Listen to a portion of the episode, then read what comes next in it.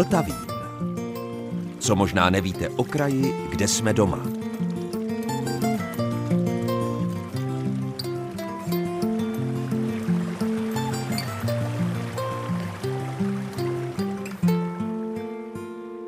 Posloucháte Český rozhlas České Budějovice, posloucháte Vltavín a dobrého dne i poslechu vám od mikrofonu přeje Zdeněk Zajíček.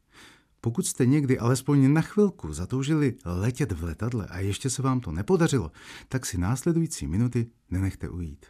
A protože také začal nový školní rok, zalovíme v archivu a pustíme si něco o nejstarším lesnickém učilišti nejenom na jihu Čech. A nakonec se vydáme do Myšence na zdejší hrad. Letiště Hosín a Aeroklub České Budějovice oslavili v létě dvě zásadní výročí. Aeroklub své sté narozeniny a letiště 75. A já jsem se při té příležitosti vydal za Jiřím Kadlecem, předsedou Aeroklubu České Budějovice.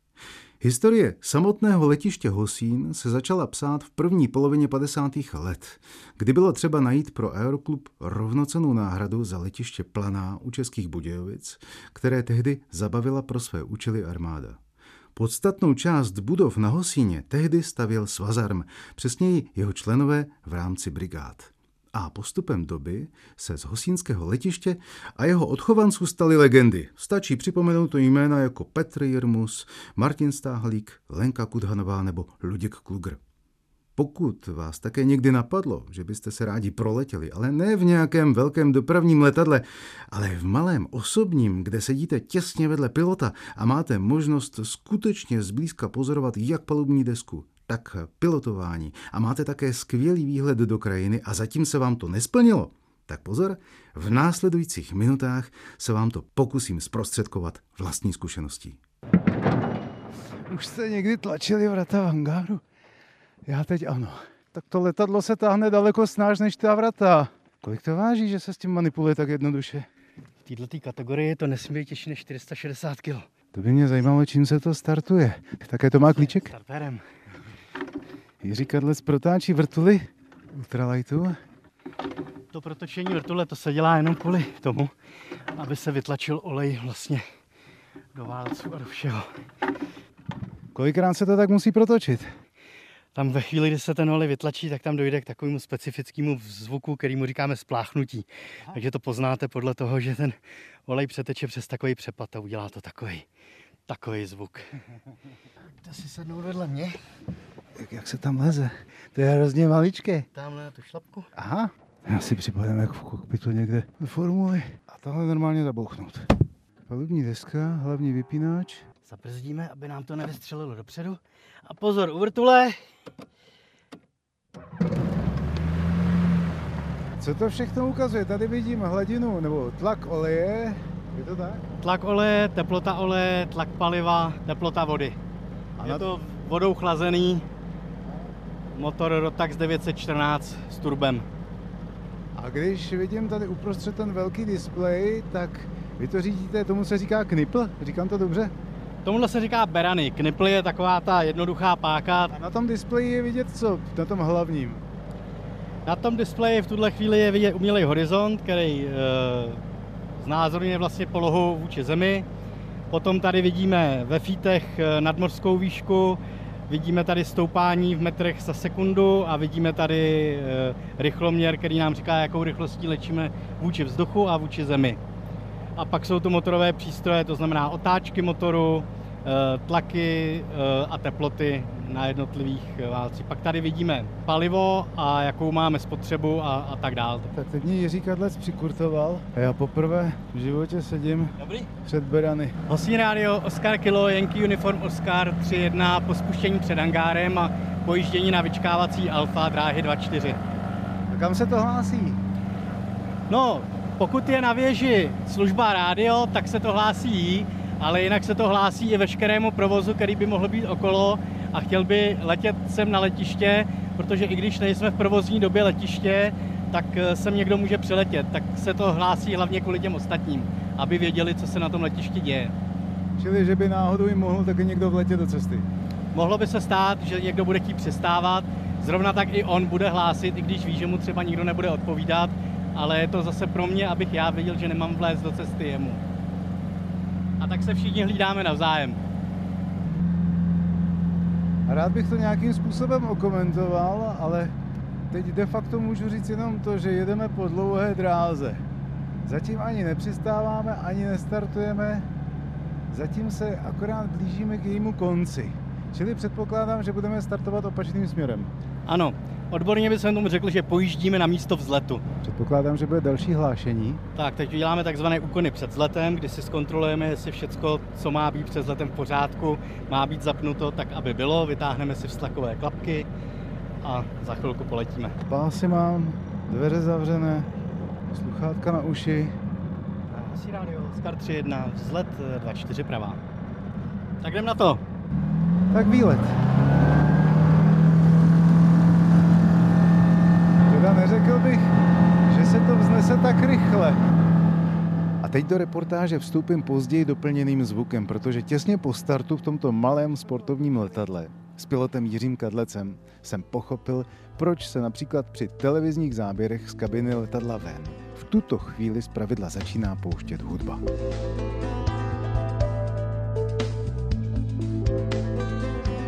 Je to proto, že hluk motoru je přece jen velký.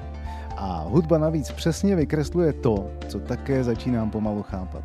Něco, o čem piloti letadel hovoří jako o naprosté volnosti a svobodě, protože pohled do krajiny z výšky je skutečně parádní.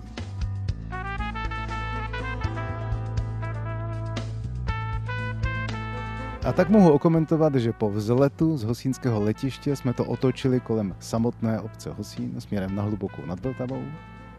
Vlevo máme pod sebou České Budějovice, za nimi výhled směrem ke Kleti a přechodu Novohradských hor do Šumavy, Boletický vojenský újezd, Prachatice, Libínské sedlo.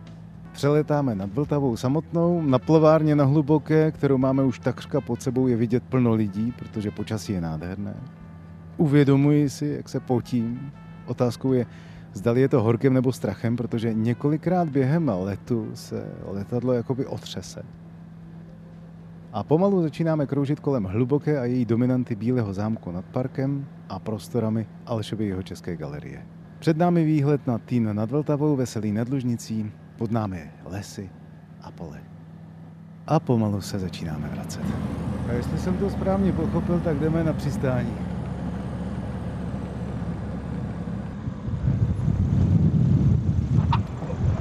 Jsme šťastně na zemi. Teď ještě dorolovat zpátky k hangáru. Kolik máte nalétáno vy osobně? Na tomhle typu nějakých 700 hodin. Celkově lítám už asi od 14, tak už to nějaký roky jsou. Tak jaký jsem byl pasažér? Tichý, já nic neslyšel. jsem měl sluchátka. Ale asi dobře. No vy jste byl dobrý pilot, i když mám pocit, eh, jako by to s námi chvíli házelo, to byly porivy větru? To byla termika. Dneska, když se podíváte na oblohu, tak to jsou takzvané kumuly. A ty kumuly vznikají na vrcholech stoupavých proudů. To znamená, že vzduch se u země prohřeje, začne stoupat a ve chvíli, kdy to dosáhne výšky, kde ta pára skondenzuje, tak se vytvoří mrak. A to je úplně ideální počasí pro plachtění, pro plachťáky. A to, co jste cítil, tak to byly přesně ty štosy, které vám dává ta termika. Takže kdyby jsme neměli motor a měli jsme nějaký jiný letadlo, tak bychom zatočili a za chvilku bychom byli v tom mraku a pokračovali bychom dál. No my jsme během chviličky odletěli na hlubokou, tu jsme obkroužili a vrátili jsme se zpátky. Já už se vůbec nedivím, že třeba z náměští sem ty tryskáče přiletají za pět minut, nebo za kolik to mají? Úplně za pět minut nevím, ale je to chvilička. Jako do deseti minut si myslím, že jsou to schopni zvládnout. No a přitom e, zase chvíli mi jsem měl pocit, když jsme se například otáčeli sem na to přistání, jako bychom skoro až stáli na místě. To je vliv větru. Když jdeme proti větru, tak vlastně vaše rychlost vůči zemi je e, jiná než vůči vzduchu. Takže přestože rychloměr nám ukazuje třeba stovku, tak pokud nám bude foukat 50 proti, tak vůči zemi letíme jenom 50. Takže proti větru se vám to vůči zemi zdá pomalejší, než to ve skutečnosti je vůči tomu vzduchu. Jiří Kadlec, předseda Aeroklubu letiště Hosín. Děkuji. Rádo se stalo. Začal nový školní rok a to je doba vzpomínek na vlastní školní docházku nebo na zážitky ze školy. V následujících dvou archivních nahrávkách se do škol také podíváme, ale jinak. Když se řekne Nové hrady, tak to znamená nejenom hrad a zámek, nejenom zajímavé město, ale také nejstarší škola, přesněji nejstarší učiliště nejenom v Jižních Čechách. A my si jeho historii připomeneme archivní nahrávkou z roku 2000.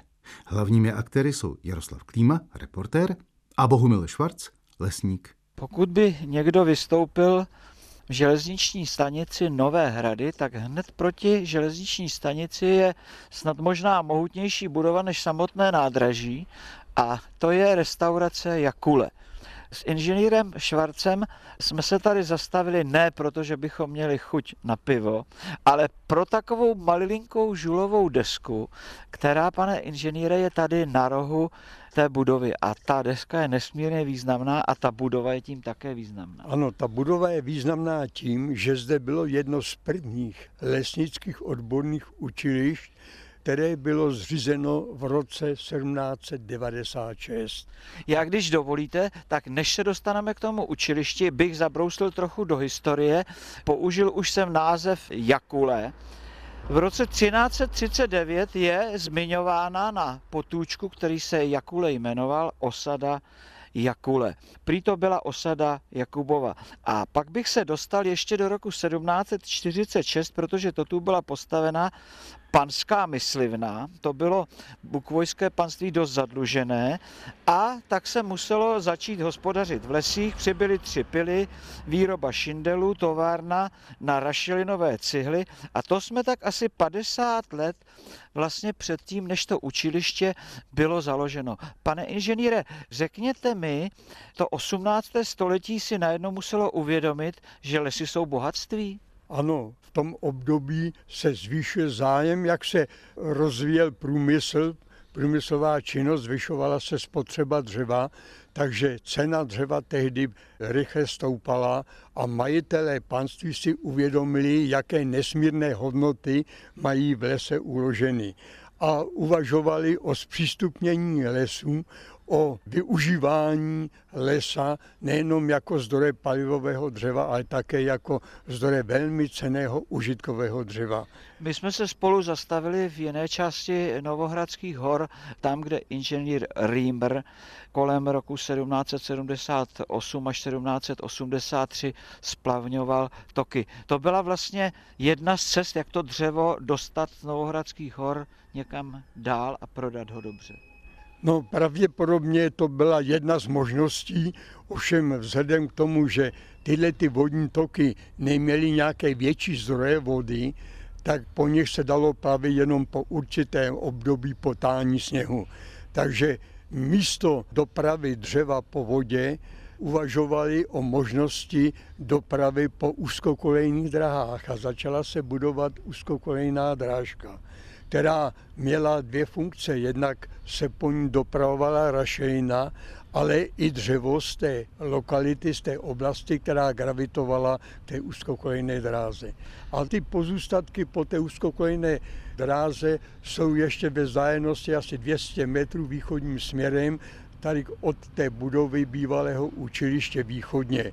Tam bychom ještě našli železniční násep a prostě zbytky té spodní stavby pro úzkokolejnou dráhu. Teď kolem nás projíždí vlak a poprvé tu projel roku 1869, čili Jakule, se stala železniční stanicí Nových hradů. Musíme říci, že tu také 7. září 1874 vystoupil císař František Josef I. a jeho veličenstvo bylo patrně přijato v této budově. budově. Protože to je taková honosná budova vlastně. Ano, Pravděpodobně, já sice nejsem tak podrobně informován, ale pravděpodobně tato budova byla za účelem, že je to v blízkosti státní hranice vybudována jako taková vstupní brána na bývalý velkostatek Bukvojský, kde se přijímaly různé návštěvy, anebo kde se uvítali hodnostáři ve vysokých funkcích a to se týkalo i císaře.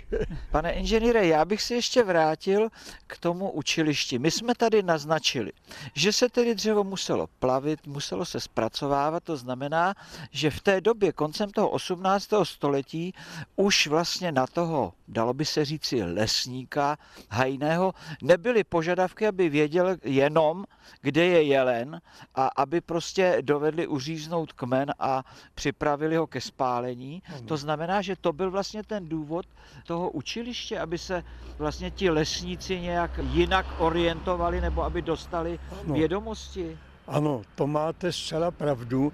Jedním z takových význačných lesníků na Novohradsku byl právě lesmistr Kastel, který, když se začaly využívat lesy a začalo se provádět intenzivnější hospodaření v lese, tak v krátké době zjistil, že nemohou ponechat ty holé plochy bez zalesnění, bez jakékoliv péče, že je třeba zakládat lesní školky. V prvé řadě vysévali semeno, sbírali šišky a důkazem toho je nedaleko Hájovna Karlov, můžeme se tam pak podívat, kde byla letní i zimní luštírna šišek pro borovici. Něco podobného bylo v oblasti horního vozdu, toto bylo v oblasti dolního vozdu. Zde se získávalo převážně semeno z borových šišek, teda semeno borové, zatímco na pohorské vsi u Polského dvora byla další luštírna, kde se zase shromažďovalo semeno smrkové, teda kde se luštily smrkové šišky a získávalo se semeno smrku. To má v současné době úžasný význam, protože lze z toho dedukovat, že borové i smrkové porosty jsou původního genofondu, že vznikly ze semen domácího původu, které mají vždycky daleko větší odolnost, větší vitalitu i optimální produkci poskytují. Takže i v současné době lesníci oceňují tehdy tu snahu získávat pro zalesnění vykácených ploch semeno z místních zdrojů. Čili ta krásná třeboňská borovice tady začala být kultivována, by se dalo říct. Ano, to máte pravdu. Až na malé výjimky snad to mohlo být jedině v době neúrody semen, anebo v období nějaké velké kalamity, kdy se nerostávalo dostatek sazenic, že musel ten velkostatek sazenic se přikoupit, ale historické záznamy nikde neuvádí, že by se v nějakém větším množství nakupovali sazenice nebo semeno. Ba právě ten lesmistr Kastel, ten měl všestranný rozhled a v krátké době navrhl majiteli, že provede první takový odhad lesů. Čili jeho taxaci. stavu. Takovou taxaci on prováděl první a provedl popis všech porostů. V té době se ty lesy rozdělily na Novohradském panství na tři takové komplexy. Byl to Dolní hvost, kde právě teď stojíme, to byla jižní část Třeboňské pánve, pak byl Horní hvost, který zaujímal Novohradské hory a mezi Dolním a Horním hvozdem ta pahorkatina podhůří Novohradských hor, včetně Slepičích hor, tvořilo takzvaný komplex středního hvozdu. Takže na tom bývalém panství byly tři hvozdy. K začátku školního roku pochopitelně patří kromě žáků také učitele a sem tam i nějaká vzpomínka na svého vlastního učitele. Teď tedy mám pro vás připravený archivní záznam natočený 4. července 1979. Redaktor Českobudějovické rozhlasové stanice Zdeněk Pražák natočil vyprávění učitelky Marie Krškové. A podle toho, jak Marie Kršková vzpomíná, kde všude a koho učila, by to možná mohla být i příjemná vzpomínka pro někoho z vás, jeho českých posluchačů, kdo jste ji třeba i sami zažili. Bratská tetičko, co vás vlastně přivedlo k vašemu původnímu učitelskému povolání? No vlastně, když jsem byla ještě docela malá, tak už jsem tenkrát v té době říkala, chtěla bych být učitelkou. A to jsem opakovala nesčetněkrát. Chtěla bych být učitelkou. Až tatínek jednou našel noviny, četl jeho české listy a říkal, podívej se, tady otvírají novou školu, bylo to liceum, chtěla by si jít, chtěla by si studovat. Já jsem řekla, chtěla tatínku, chtěla. Tak jsem šla do licea, tam jsem začala studovat, tam jsem tedy byla šest let A potom ještě, když jsem chtěla být tou učitelkou, no tak jsem šla do Chrudimě, protože jinde místo nebylo, jinde by mě by nevzali. A tam jsem byla rok a přitom jsem si ještě dělala zkoušku z francouzštiny, kvůli které jsem potom zase byla, když jsem ji udělala v Bukovsku, protože tam potřebovali francouzštináři a neměli ho na Měšťance, tak tam jsem učila francouzštinu. Pamatujete si na své takové to první vystoupení před dětmi? No, pamatuju si. Pamatuju si, že se na mě dívali, mysleli si, tamhle je Márinka Šerejch, a ona nás teď bude učit. To si tak asi mysleli, protože mě vydívávali, tak mě znali. Kde vy jste začala učit? V Bošilci. V Bošilci, ano. Bošilci. A to se tehdy v té době učilo zadarmo. Tam jsem učila jenom šest neděl a tedy zadarmo. A pak jsem žádala tedy na Třeboňský okres a dostala jsem se do Břilic. Tam jsem učila asi možná půl roku nebo tři čtvrtě roku. Tam se mi taky líbilo, jenomže jsem tam neměla být, tak jsem bydlela v Třeboni, tam jsem bydlela, tam se mi taky líbilo. Vy jste byla asi milovaná, paní učitelka, vás museli mít děti rády. No já nevím, ale já měla ráda je. Já jsem měla moc ráda děti, vždycky, vždycky moc ráda děti. A mám je ráda dodnes. Já je vidím pořád. I ty jejich darybačiny, co prováděli, to si moc dobře pamatuju. Pojďme si o tom chvilku povědět. Prosím.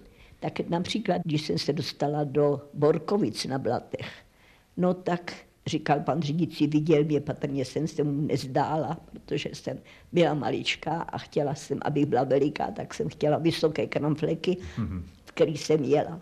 Teď on jeden den byl strašný bláto. A kluci přišli, přišlo jich asi pět, každý čepici takhle se štítkem na stranu, tadyhle v kapsičce měli tušku nebo péro a pod pážím knížku. No a dívali se na mě, já na ně. Ten pan řídící přede mi říkal, slečno, tedy se neříkalo paní učitelko, říkalo se slečno, oni vám ty kluci asi nařežou. Jsem pa, ale dejte pokoj. Já se nebojím, pane řídící, já se nebojím. No a teď kluci si zasedli a měli jsme vlastní vědu. A kluci poslouchali, uši natáhnutý. Skutečně jsem měla z toho velkou radost. No a tedy to bláto, jak jsem o něm vyprávěla, tak ty kluci, co mi udělali, šli, tam naproti měli zedníci postavenou velikou haldu cihel, vzali každé jednu cihlu a položili mi je po jedné až ke škole. Až ke škole. Od bytu, já jim poděkovala, říkám chlapci, no tak vám děkuju, hezký to od vás bylo, že jste mi udělali tu cestičku, ale vy jste vlastně kradli. Vy jste těm zedníkům, co tam ty cihly měli, vy jste je vzali. Tak já vám něco řeknu. My teď budeme mít s dětmi tady ostatními tělocvik a když vy ty cihly zase pěkně tam položíte na to místo, co tam byly, tak dostanete ode mě každý pěknou knížku.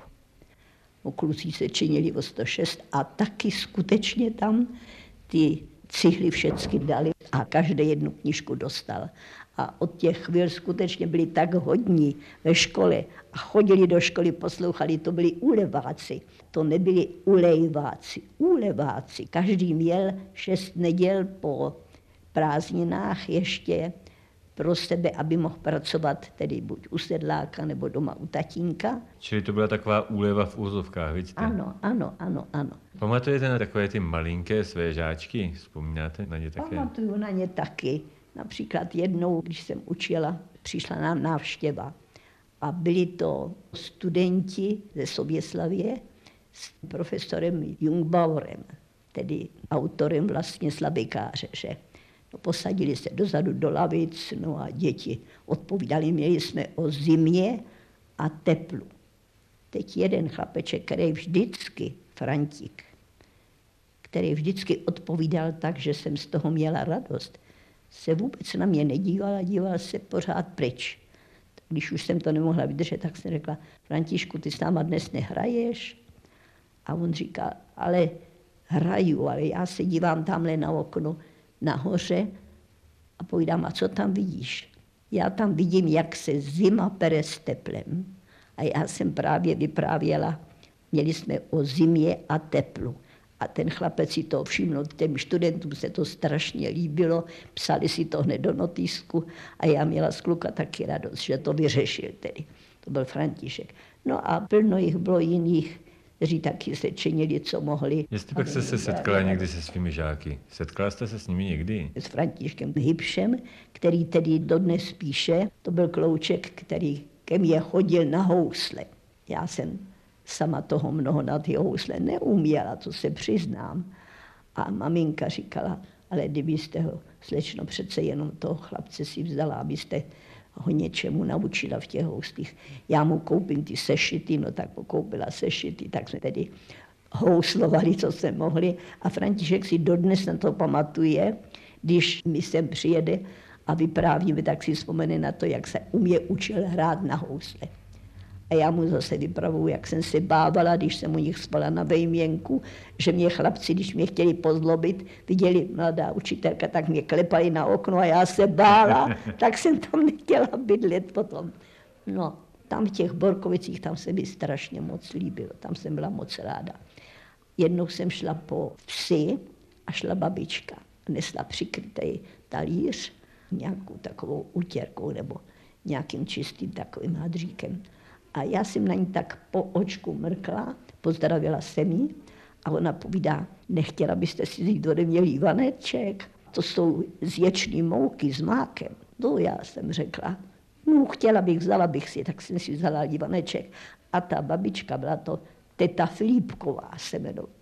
Každý týden, když pekla ty lívance, mi je posílala. Až moje maminka na to žárila, já jsem mi to pověděla, ona říkala, a ty naše Livance doba nejsou tak dobrý jako tyhle ty. A že si tak mě všimla, tak mi to udělalo radost. A co se vám na kantořině líbilo nejvíc? To, že člověk může to, co ví sám dobrýho, že to může těm dětem říct. Já jsem se vždycky snažila všechno to dobré, a co jsem věděla, že ty děti zajímá, všechno jsem jim pověděla. A oni to ty děti vytušili, oni to vycítili. A proto se rádi učili. Měli jsme už tenkrát ve škole nástěnku a tam si zapisovali, co tedy jsem jim třeba spovídala. A když jsme tam pozvali rodiče na nějakou schůzi, tak ty rodiče říkali, ale jestli pak víte, oni ty děti poslouchají víc vás než nás. Když já mu řeknu doma, ostřihej si nechty a on nechce, ale když to řeknete vy, tak si ostřihá. No tak z toho jsem měla taky radost, že tedy viděli, že s nimi člověk dobře jedná. Posloucháte Český rozhlas České Budějovice, posloucháte Vltavín a já vám položím otázku. Znáte Myšenec? Myslím obec kousek od Protivína. Mám pocit, že většina posluchačů teď asi řekne, hm, tak Protivín ano, ale Myšenec hm, to asi ne. A vidíte, byly doby, kdy tomu bylo přesně naopak. V následující nahrávce z našeho někdejšího pořadu Světozor tuto proměnu vysvětlí archeolog Tomáš Durdík. Když se dneska procházím myšencem, tak musím mít dobrou informaci, abych zjistil, že těch pár zdí, které jsou v myšenci, jsou pozůstatky kdysi slavného hradu. Alespoň to tvrdí doktor Tomáš Durdík. Já jen vím, pane doktore, že kdysi patřil protivín i pod myšenec.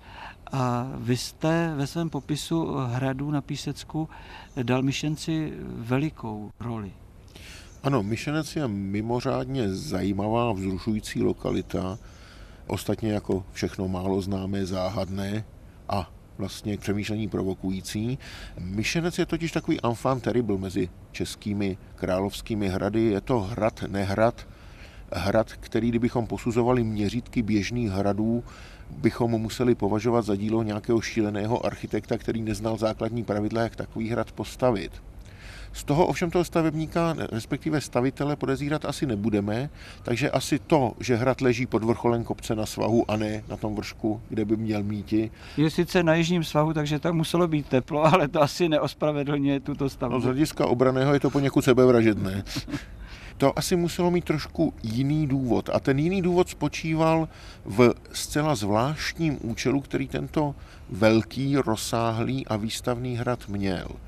Vy už jste sám zmínili jeho blízkost s Protivínem, ostatně Písek je nedaleko. Písek patřil k základní síti královských hradů, Protivín k té doplňkové, takže tu vojenskou roli zde hrály tyto dva hrady. Myšenec to bylo něco zcela jiného. My si musíme uvědomit, kdo ho vlastně zakládal, kdo ho stavěl. Nechal ho stavět Přemysl Otakar II. svojí známou písecko-zvíkovskou stavební hutí. Přemysl Otakar II. byl muž, který rozhodně netrpěl nedostatkem ambicioznosti. Byl to panovník, čtyřským kronikářem ostatně vystižně nazvaný Železný a Zlatý, jak s oblibou opakujeme, který takřka úspěšně sahal po císařské koruně. Byl to panovník, s kterým musela celá Evropa počítat, buď se ho snažit získat na svou stranu, nebo se ho bát, ale rozhodně s ním musela jednat. A samozřejmě panovník s těmito ambicemi a s těmito kontakty musel pro svá jednání mít odpovídající místo, odpovídající zázemí, dneska bychom řekli nějaká kongresová centra. A takových v Čechách v té době moc nebylo. Přemysl Otakar si vlastně začal stavět jako centra evropských diplomatických jednání dva objekty. Jedním se stalo druhé palácové jádro hradu Křivoklátu, ale to přece jenom bylo ještě relativně menší a tak tím druhým velkolepým reprezentačním objektem určeným pro důležitá státní jednání se měl stát nepochybně Myšenec.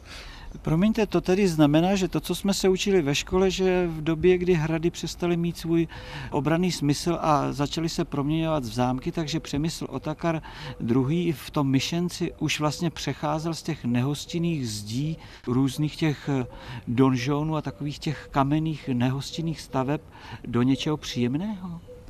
No, tohle mělo celý jiný účel. Dneska bychom řekli, to byl hotel pro státní návštěvy a konferenční centrum. Takže vlastně to byl hrad zcela speciální, ojedinělý a výjimečný. Taky přemysl ho sotva stačil dostavit, vydal tam jednu listinu, No a pak s ním na Moravském poli vykrvácely i jeho ambice, myšlené se už tím centrem evropské diplomacie, kterým měl být i nestal. A samozřejmě protože nebyl potřeba, byl ponechán svému osudu, upadl v zapomenutí. A vlastně pak ho pohltili domečky vesnice, které byly do něj rozparcelovány dokonce dvě ulice a dnes vlastně návštěvník musí obíhat takovou tu drobnou vesnickou zástavbu a zjišťovat, kde, ke které zdi je co přistavěno. Takže tohle byl rozhodně velice výstavný, velice pohodlný, velice reprezentační objekt, ale nebyl míněn jako sídlo. To bylo místo setkání, to bylo místo jednání, to bylo místo okázalého dělání dojmu na příchozí. A to je z dnešního Vltavínu všechno. Od mikrofonu se loučí Zdeněk Zajček, od mixážního pultu Roman Kamba a vězte, že za týden jsme tady zase ve stejném čase.